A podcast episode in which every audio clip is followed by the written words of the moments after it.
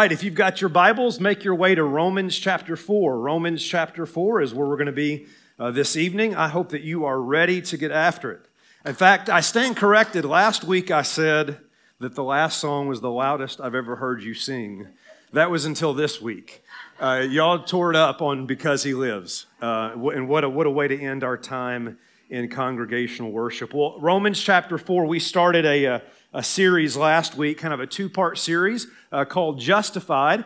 And basically, we're just looking at the core truth of what Christianity is, of what the good news of the gospel is, uh, with Good Friday as well as uh, Easter, uh, Resurrection Sunday. And so we're going to finish that up tonight. Uh, but let me just kind of give a, a quick plug on where we're going next week. Uh, we're going to start a new series next week that I'm calling Anxious for Nothing. How many of you, show of hands, have ever been stressed? Okay. If every hand is not up, the next question is how many of you are liars? All right. Uh, or how many of you have ever been worried about something, like you're worried about your finances, or worried about your job, or worried about your kids, or ever dealt with anxiety or struggled with things like like this is a very real struggle that all of us have. And yet the Bible teaches that there is a peace of God, the very peace of God, that can that surpasses all understanding, that can guard our hearts in times of stress and worry and anxiety. The Bible actually has a lot to say about that. And so, starting next week, uh, for several weeks after, we're going to be talking about being anxious for nothing. And so, if you think that applies to you, you should come back which means every one of you should be back next week as we look at that very important uh, subject in God's Word. But tonight we're going to finish up Justified here in Romans chapter 4. And if you've uh, found Romans 4, now please stand if you're able to do so as we honor the reading of God's Word. Romans chapter 4 and verse 23, though the really the main focus is verse 25. Paul is writing under the inspiration of the Holy Spirit he says, But the words it was counted to him were not written for his sake alone, but for ours also. It will be counted to us who believe in him, who raised from the dead Jesus our Lord, who was delivered up for our trespasses and raised for our justification. This is God's word. Would you pray with me and pray for me? And let's ask God to talk to us tonight as we look to His Word.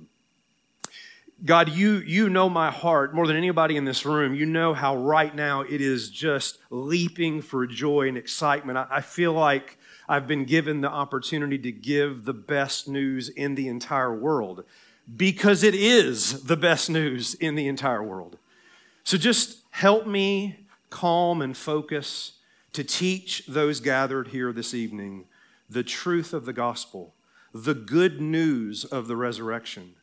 And so I ask, Lord, that you would be so gracious over these next few moments to open our eyes to see this glorious truth and to rest in it, and that you would set us free, that you would call us out of our graves and into glorious light. We pray this in Jesus' name. And God's people said, Amen. You can be seated. The Scarlet Letter is a classic image in American literature. Uh, written by Nathaniel Hawthorne back in 1850. Uh, the Scarlet Letter is a story, many of you know it, about a Puritan era mother uh, who was punished by her neighbors because she had a child with a man that was not her husband. And the punishment for her was that she was forced to wear a scarlet letter on her dress so that everywhere that she went and anybody that she came into contact with, her shame would be carried with her. I thought about that story when I came across an article about the state law in Tennessee, my home state, that was implemented several years ago uh, for first time drunk driving offenders. Under the law, those convicted of driving under the influence uh, face jail time, loss of license, fines, educational classes, probation, and in addition to that, they have to do three eight hour days of roadside litter cleanup. But what struck me about this was what they had to wear while they were doing the roadside cleanup. You see, those that were a part of this program were forced to wear a bright orange vest that reads, I am a drunk driver. When the law was put into place, the congressman at the time explained the reasoning for doing this. And I quote, you cause them to go out and pick up trash in front of their friends and neighbors wearing the orange vest. And the embarrassment is going to be such that they're never going to want to do that again. Close quote. Scarlet letter.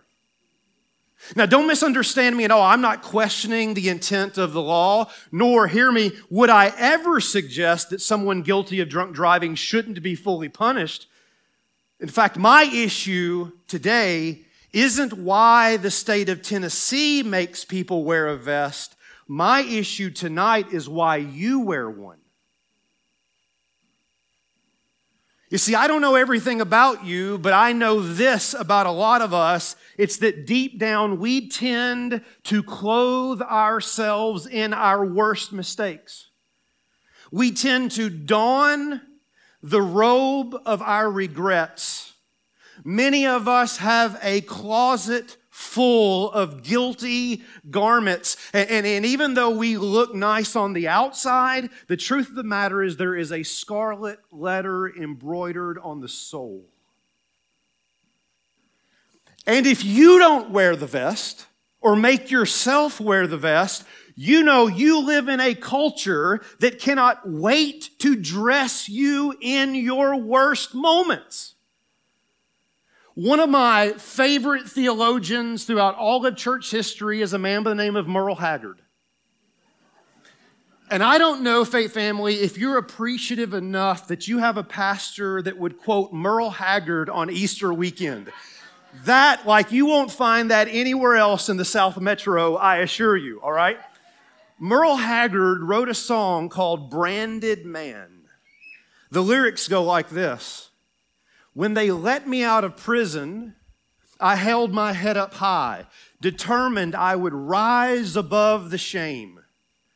But no matter where I travel, the black mark follows me. I'm branded with a number on my name. I'd like to hold my head up and be proud of who I am, but they won't let my secret go untold. I paid the debt I owed them, but they're still not satisfied. Now I'm a branded man out in the cold. Scarlet letter.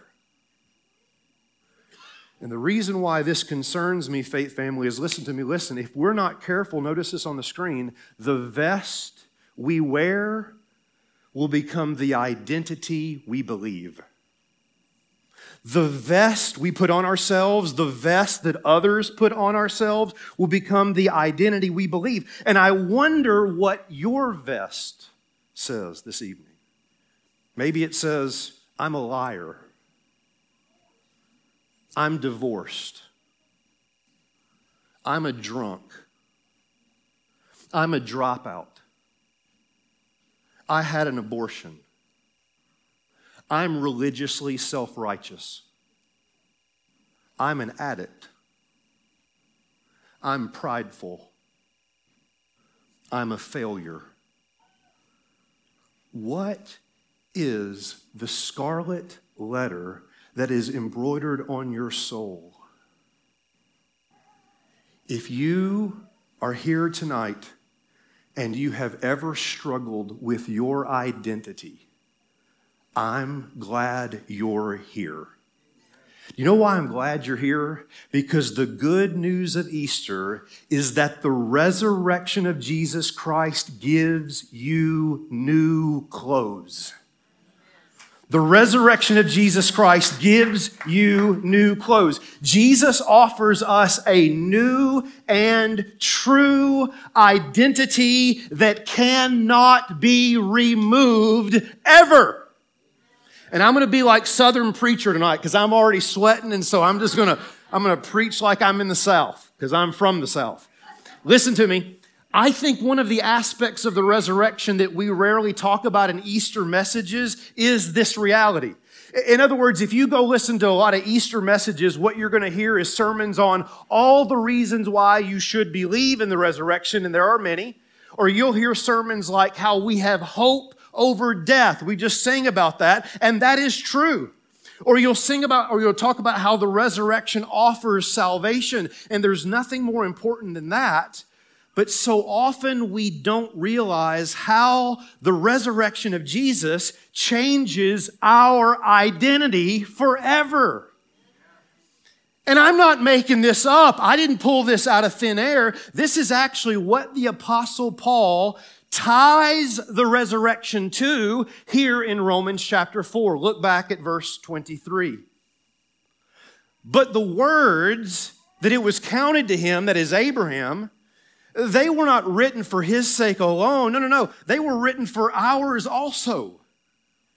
It will be counted to us who believe in him who raised from the dead Jesus our Lord, who was delivered up for our trespasses and raised for our justification. Now, last week we took the first part of verse 25, namely that Jesus was delivered up for our trespasses. How many of you remember that? Okay, thank you. I was like, please remember last week, okay? And we talked about the fact that you and I are trespassers. We are trespassers, and, and we know what a trespasser is. A trespasser is somebody that crosses the line. If there's a no trespassing sign, you can't come on my property. And if you come on my property, you're trespassing, you're breaking the law. The point that Paul is making is that when it comes to the law of God, when it comes to the commands that God has given, you and I consistently and repeatedly cross the line. We wear a vest. Our vest says, I am a sinner. I am a trespasser. And our trespasses have put us in a very difficult situation, namely that you and I have incurred a debt to a perfect, holy and God, holy God that we cannot pay. But the good news of the cross is that God didn't ask us to pay it. He paid it for us. How? By delivering up Jesus for our trespasses. It's why, we talked about last week, Jesus says on the cross, tetelestai, it is finished. That is, Jesus, by his death, is offering the full and final payment for our sins. It's like back in 1987, Northwest Airlines flight that crashed, taking off from Detroit Airport killing 155 people. There was only one survivor, only one survivor. It was a four year old girl by the name of Cecilia. Cecilia was saved because of her mother's response. As the plane was going down, her mother unbuckled her seatbelt. She got down on her knees and she wrapped her arms and body around her little girl separating her from the force of the fall. And her daughter was the only one on the plane that survived. In a sense, that is what God did for us. Here's what I mean. Are you listening, Faith Family? Rather than making us feel and face the wrath of God for our sins, God took it upon himself by sending Jesus to be our substitute, to take our place. And because it is finished, because Jesus took our place and, and paid for our trespasses and, and was the full and final payment for our sins, we can take the vest off. Whatever it is, whatever you feel guilt about or shame about, whatever has become your identity, whatever is the, the scarlet letter of the soul, you can take that vest off. You can toss it out. You can burn it for all I care because it is finished.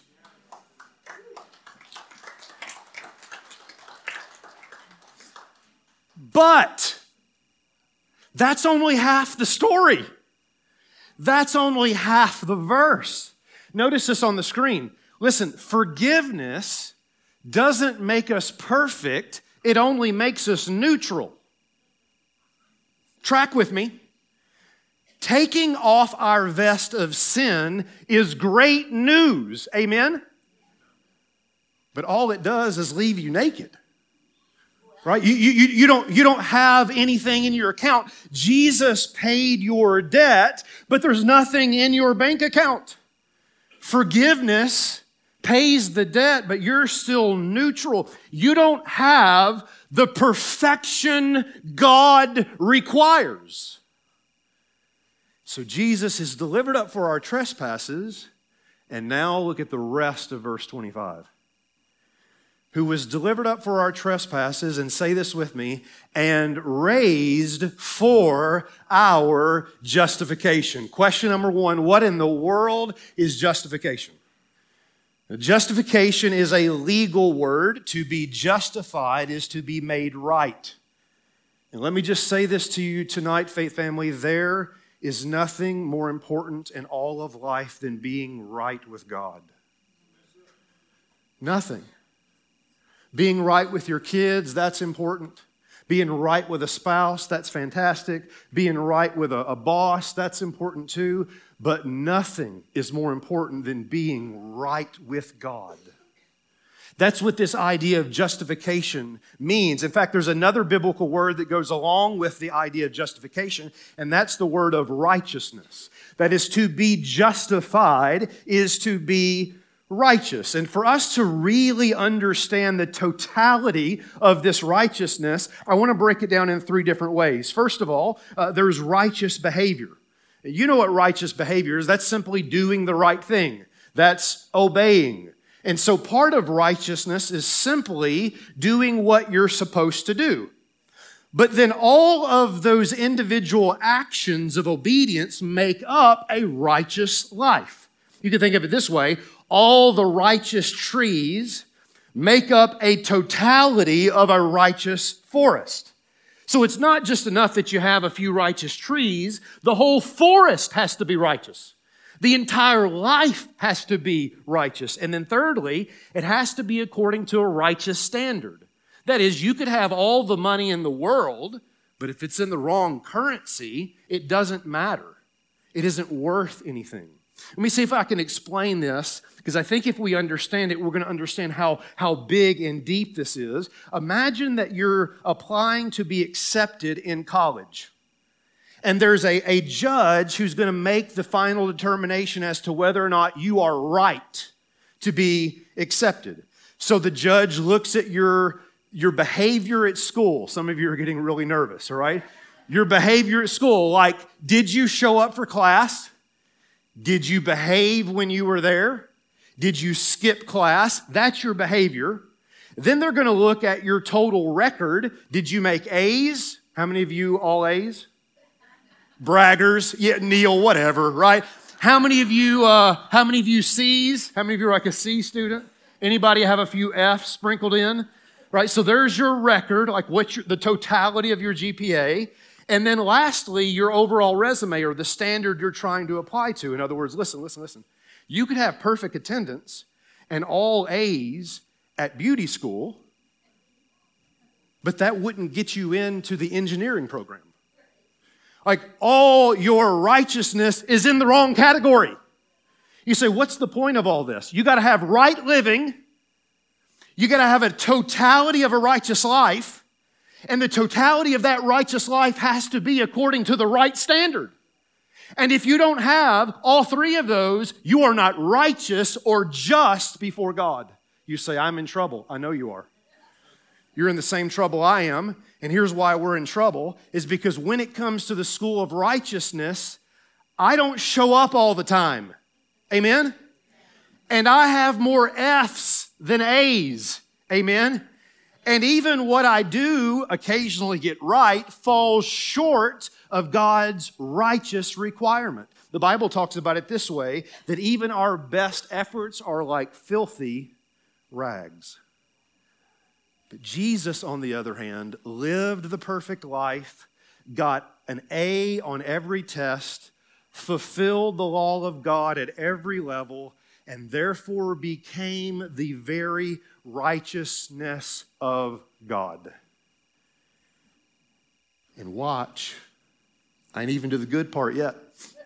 Watch what happens the moment you believe. Verse 22. That is why faith, believing, was counted or accredited to Abraham as righteousness. But the words it was counted, it was reckoned to Abraham, weren't written for his sake alone. They were written for our sake also. Listen, it, that is righteousness, will be counted to us who believe in God who raised from the dead Jesus our Lord. Did you hear that? If you don't get excited, I'm going to get excited for you, and I'm already really, really excited.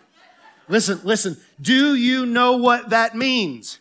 It means that when you put your faith in Jesus, his righteousness, that is, his righteous obedience, his totality of a righteous life, and all of that according to God's perfect standard, was accredited to us. His life became our life.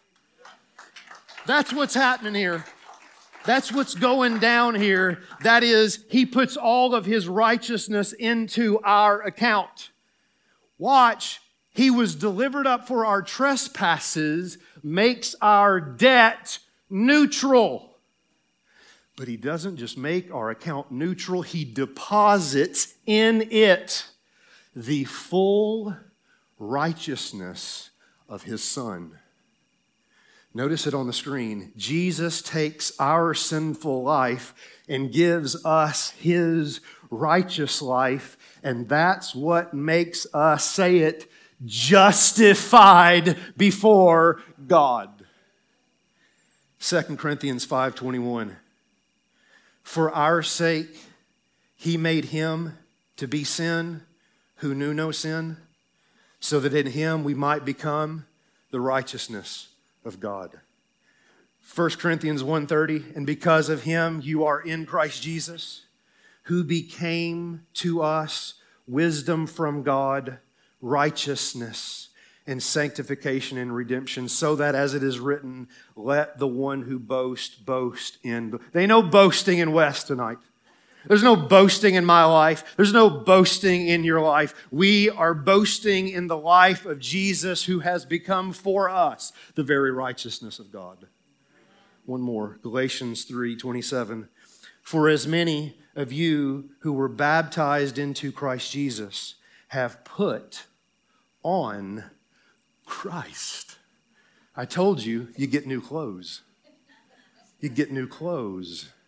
And the new clothes is the very life of Jesus. In other words, notice it on the screen. Jesus not only removes our vest, Jesus gives us his vest. Which means, which means when it comes to your identity, when it comes to who you really, really are, listen, none of the scarlet letters apply. Did you hear that? None of the scarlet letters apply. Here's why because the only labels that apply to you are the labels that apply to Jesus because He is now your life. Everything that is a part of His life has been accredited to your account. It has been accounted to you because of faith. And that means that whatever label the world puts on you, whatever the label the culture puts on you, whatever label your boss puts on you, whatever label your kids put on you, those labels fall right off because the only true label that applies to you is the righteousness of Jesus. And just like you can't pay off your sin debt, you can't earn his righteous life. Look back at verse 4 of chapter 4. Verse 4 of chapter 4 says this Now, to the one who works, his wages are not counted as a what? A gift, but as his due. And to the one who does not work, but believes in him who justifies the ungodly, his faith is counted as righteousness. In other words, here's what Paul is saying is that the righteousness of Jesus, his righteous life, is a gift to you when you believe.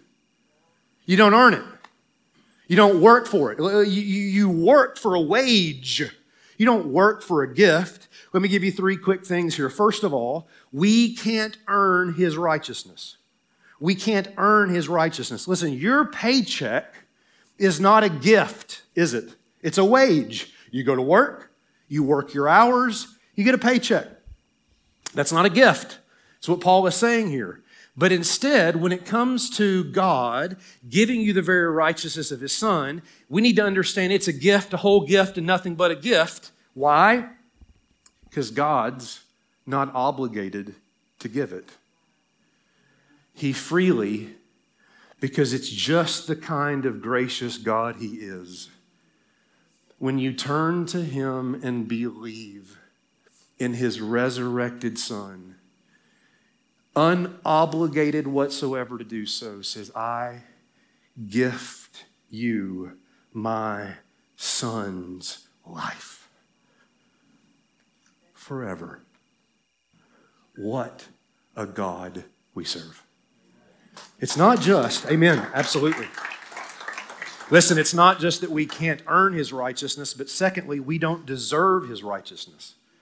We don't deserve it. It's hard for us to understand this because uh, we live in an entitlement society. Yes, we do. Most of us are more entitled than we realize. And we know this because of the way we think about gifts. Okay, so let me give you an example. Most of us, whether we're willing to admit it or not, kind of expect a birthday gift. Do, do we not? Most of us expect a birthday gift or at least some type of acknowledgement on our birthday. Uh, and here's why you know is because when somebody that's really close to you forgets your birthday and doesn't give you a gift, you feel a little bit hurt. Like you kind of expected that. Or if maybe that doesn't apply to you, take the reverse do you not feel bad when you forget to give someone a gift for their birthday? Right? And if you don't feel bad, they make you feel bad, right?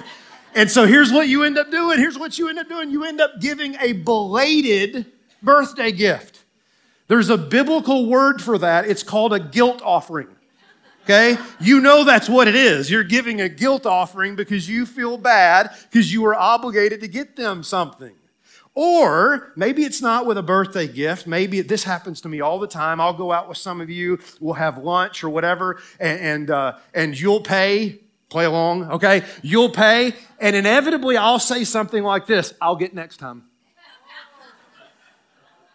because I'm not viewing that as a gift. I'm viewing that as something like, okay, I have to earn back, and the way I'll earn it back is next time I'll pay. Play along, okay? Here's the point. Here's the point I'm making. Listen, listen. We're terrible at receiving gifts. Notice this on the screen. Gifts are things you don't deserve, don't expect, and don't try to repay. Why? Because it's a gift. And the very idea that you can try to repay it is actually offensive to the giver. Think about it. Those of you with kids, let's say you do something really generous and gracious and you give a gift to your children, and then they come to you and they just say, Man, you know what? Like, um, I just feel really bad that you gave that to me. And, and I just, you know, it was just such a gift and I'm so thankful for it, but I feel bad. Uh, is there something I can do to make it up? What you're feeling as a parent, you're like, you're ruining the whole joy. This was never given to you with the obligation that you were going to do something back for me. I just gave it to you because I wanted to be gracious to you, because I love you. Listen, you don't deserve the righteousness of Jesus. It is purely and entirely a gift, and you do not have to pay it back because you can't. You can't. God just simply, graciously gave you the life and righteousness of His Son. So, You didn't earn it, you don't deserve it, and lastly, you can't lose it. You can't lose it. Listen, listen, listen, listen. Because his righteousness is a gift that you didn't work for, it is also a gift you can't lose. Why? Because the gift wasn't based on your life in the first place. See, this is where I think people that think you can lose your salvation get it wrong. Namely, the gift of Christ's righteousness wasn't based on your life on the front end, and it's not based on your life on the back end. It's based entirely on His grace. In fact, here's what's crazy God actually gave you the gift of His Son's righteousness, knowing full well who you were, who you are, and who you will be. It's not as though there's anything you're going to do in the future that's going to surprise God. And this should blow our minds. This should absolutely blow our minds. Like, it's amazing enough that God would give you the gift of His Son's righteousness, knowing all your past sins, but He gives you the gift of His Son's righteousness, knowing all your future sins. Which means this He's not going to take it back.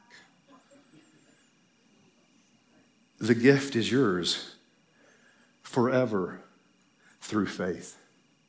Notice this on the screen, faith family. Your righteousness before God is based on the perfect life of Jesus.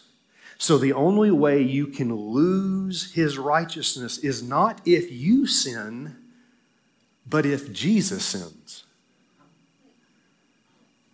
Because it's all based on his life. Paul is saying at the core of the gospel is that Jesus put on your vest. He was delivered up for your trespasses. And in return, he gives you his vest.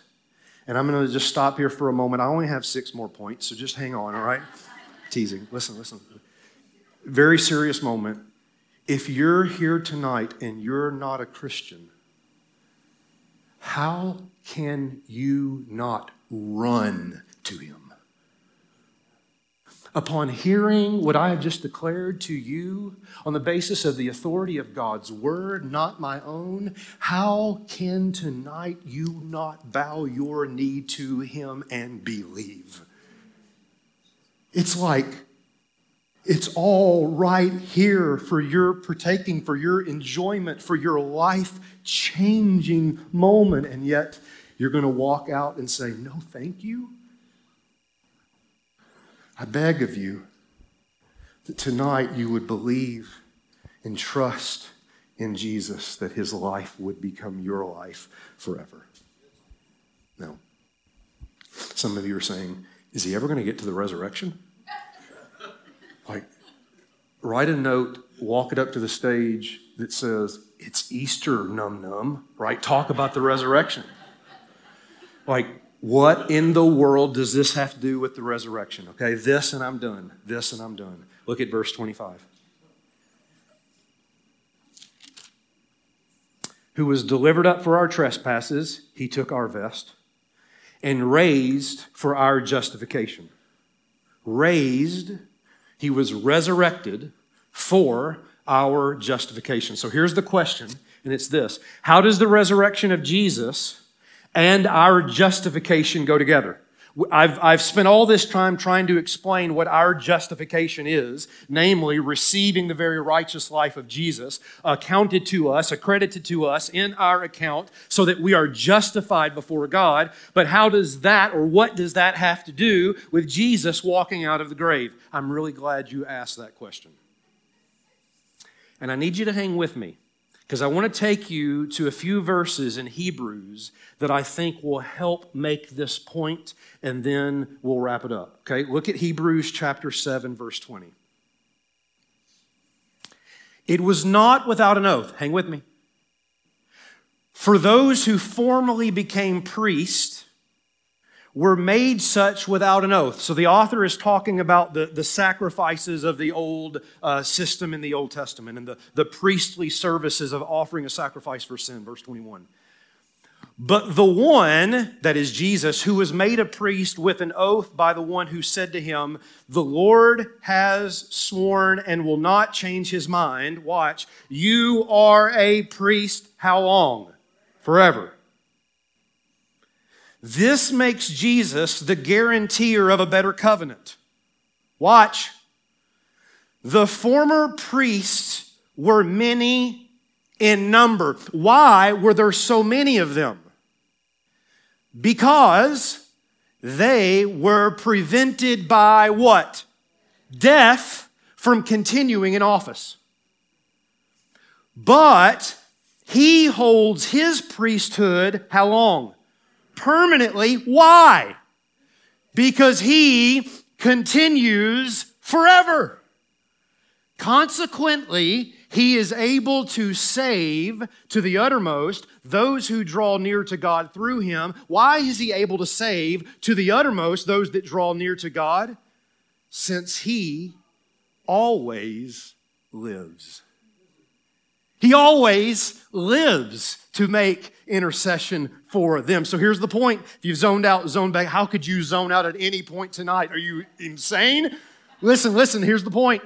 What was the problem with the Old Testament sacrifices? They ended in death. What was the problem with all of the priests and why were there so many of them in the Old Testament? Because they all ended in death. Why could you and I not pay for our own sins? Because we were dead in our trespasses. Here's the point. Notice it on the screen. Therefore, if Jesus dies and remains in the grave, he is no, his life is no different than yours. If Jesus dies and remains in the grave, his life is no different than yours. That's not me saying that.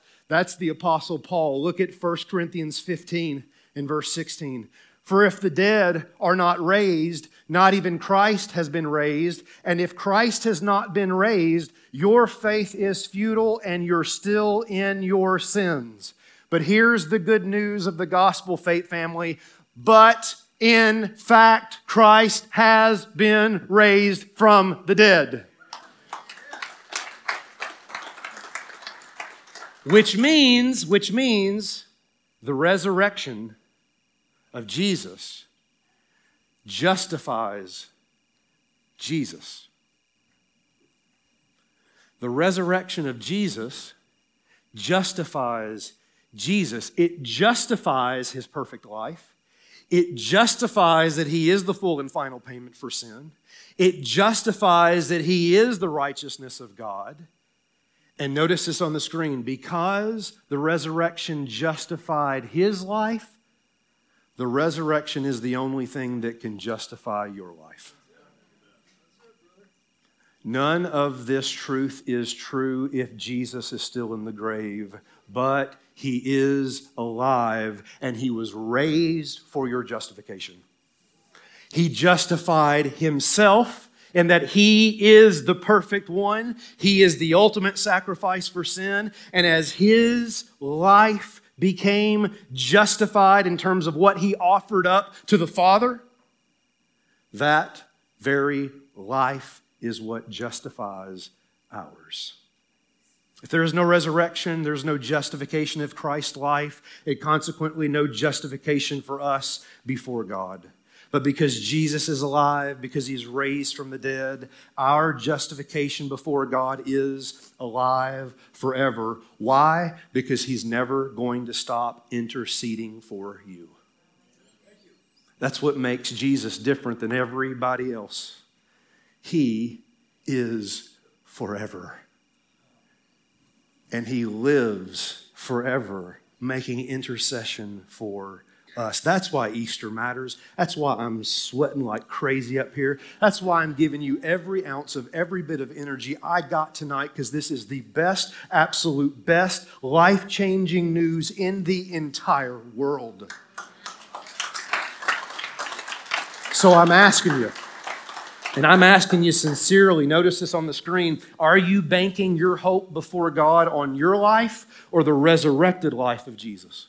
And you need to answer that question. What are you going to bank your life on before God?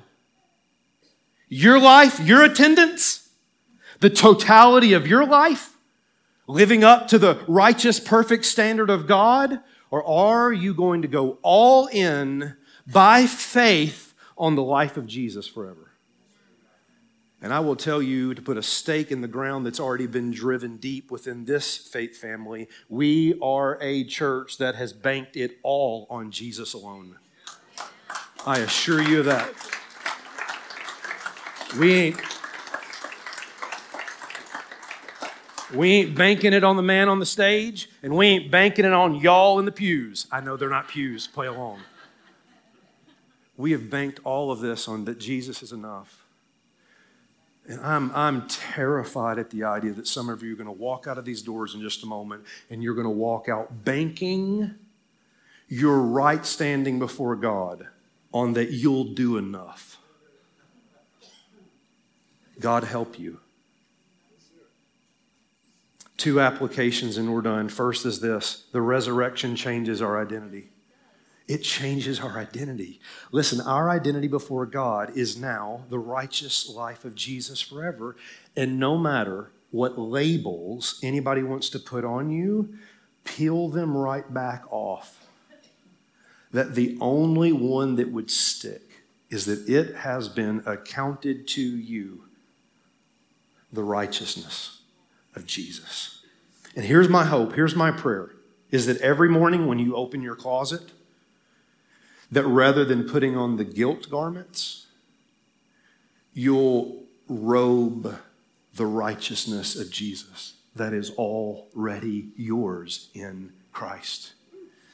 And that that would change your mindset as you enter your day.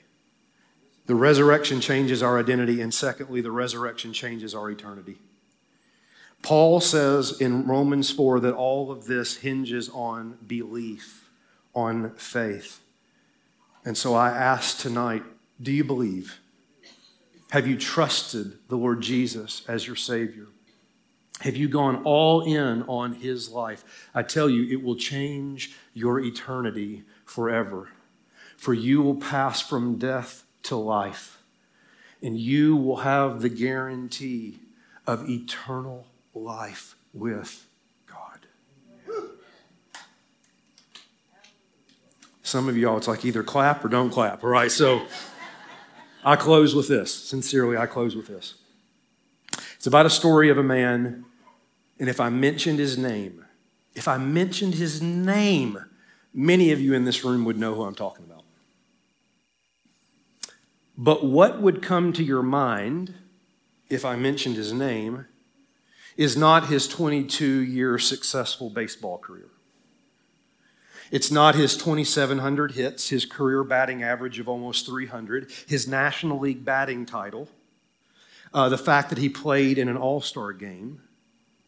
If I mentioned his name, the very first thought most of you would have is this. So the winning run is at second base with two out, three and two to Mookie Wilson. Little roller up along first. Behind the bag. It gets through Buckner. Here comes Knight, and the Mets win it.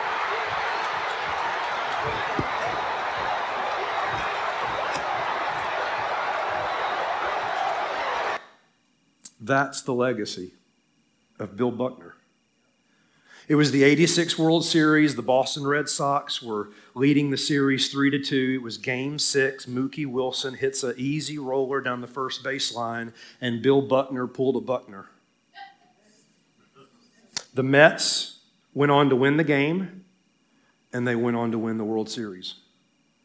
And listen to me, that moment, that one single moment defined Bill Buckner's career. In fact, he passed away in 2019. Listen to the headline in the LA Times. The headline wrote, read this quote, Bill Buckner, a hitting machine known for a fielding error.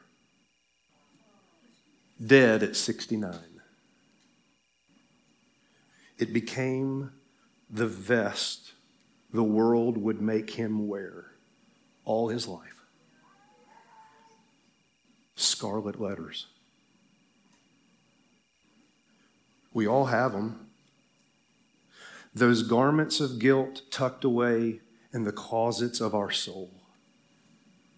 And if we're not careful, the vest we wear will become the identity we believe. And that is why every single one of us in this place tonight needs the hope of the gospel. And it is this Jesus was delivered up for your trespasses, and he was raised for your justification. And because of that, you don't have to wear your vest anymore. In fact, you get to put on his. And all God's people said, Amen. Let's pray. Let's pray. Lord, thank you for this great and glorious truth. This is the gospel. This is Christianity. And there's nothing like it because there's no one like Jesus who was delivered up for our trespasses and he was raised for our justification, and that changes everything. He not only paid our debt, he gave us a new life, a life completely and fully righteous, a life justified before God. Let that sink in. Help us rest in this reality. Help us see that we are celebrating an empty tomb. And in celebrating that empty tomb, it's more than just a man got up and walked out, but a perfect life walked out of the grave, and that life has become our life forever. And I pray as I have pleaded already this evening for the person in this room that has never believed, never put their faith in Christ. I pray tonight they would trust Him and bank their life on Him. That tonight they would, by faith, be justified before you, O oh God. We love you, Lord. We celebrate this great truth tonight. We our hearts are just overflowing with what great news this is. So uh, help us continue to celebrate uh, tonight, tomorrow, and even Monday morning when we open that closet. And remember that the robe we wear is a righteous one, a gift that you gave us through faith. In Jesus' name we pray. Amen.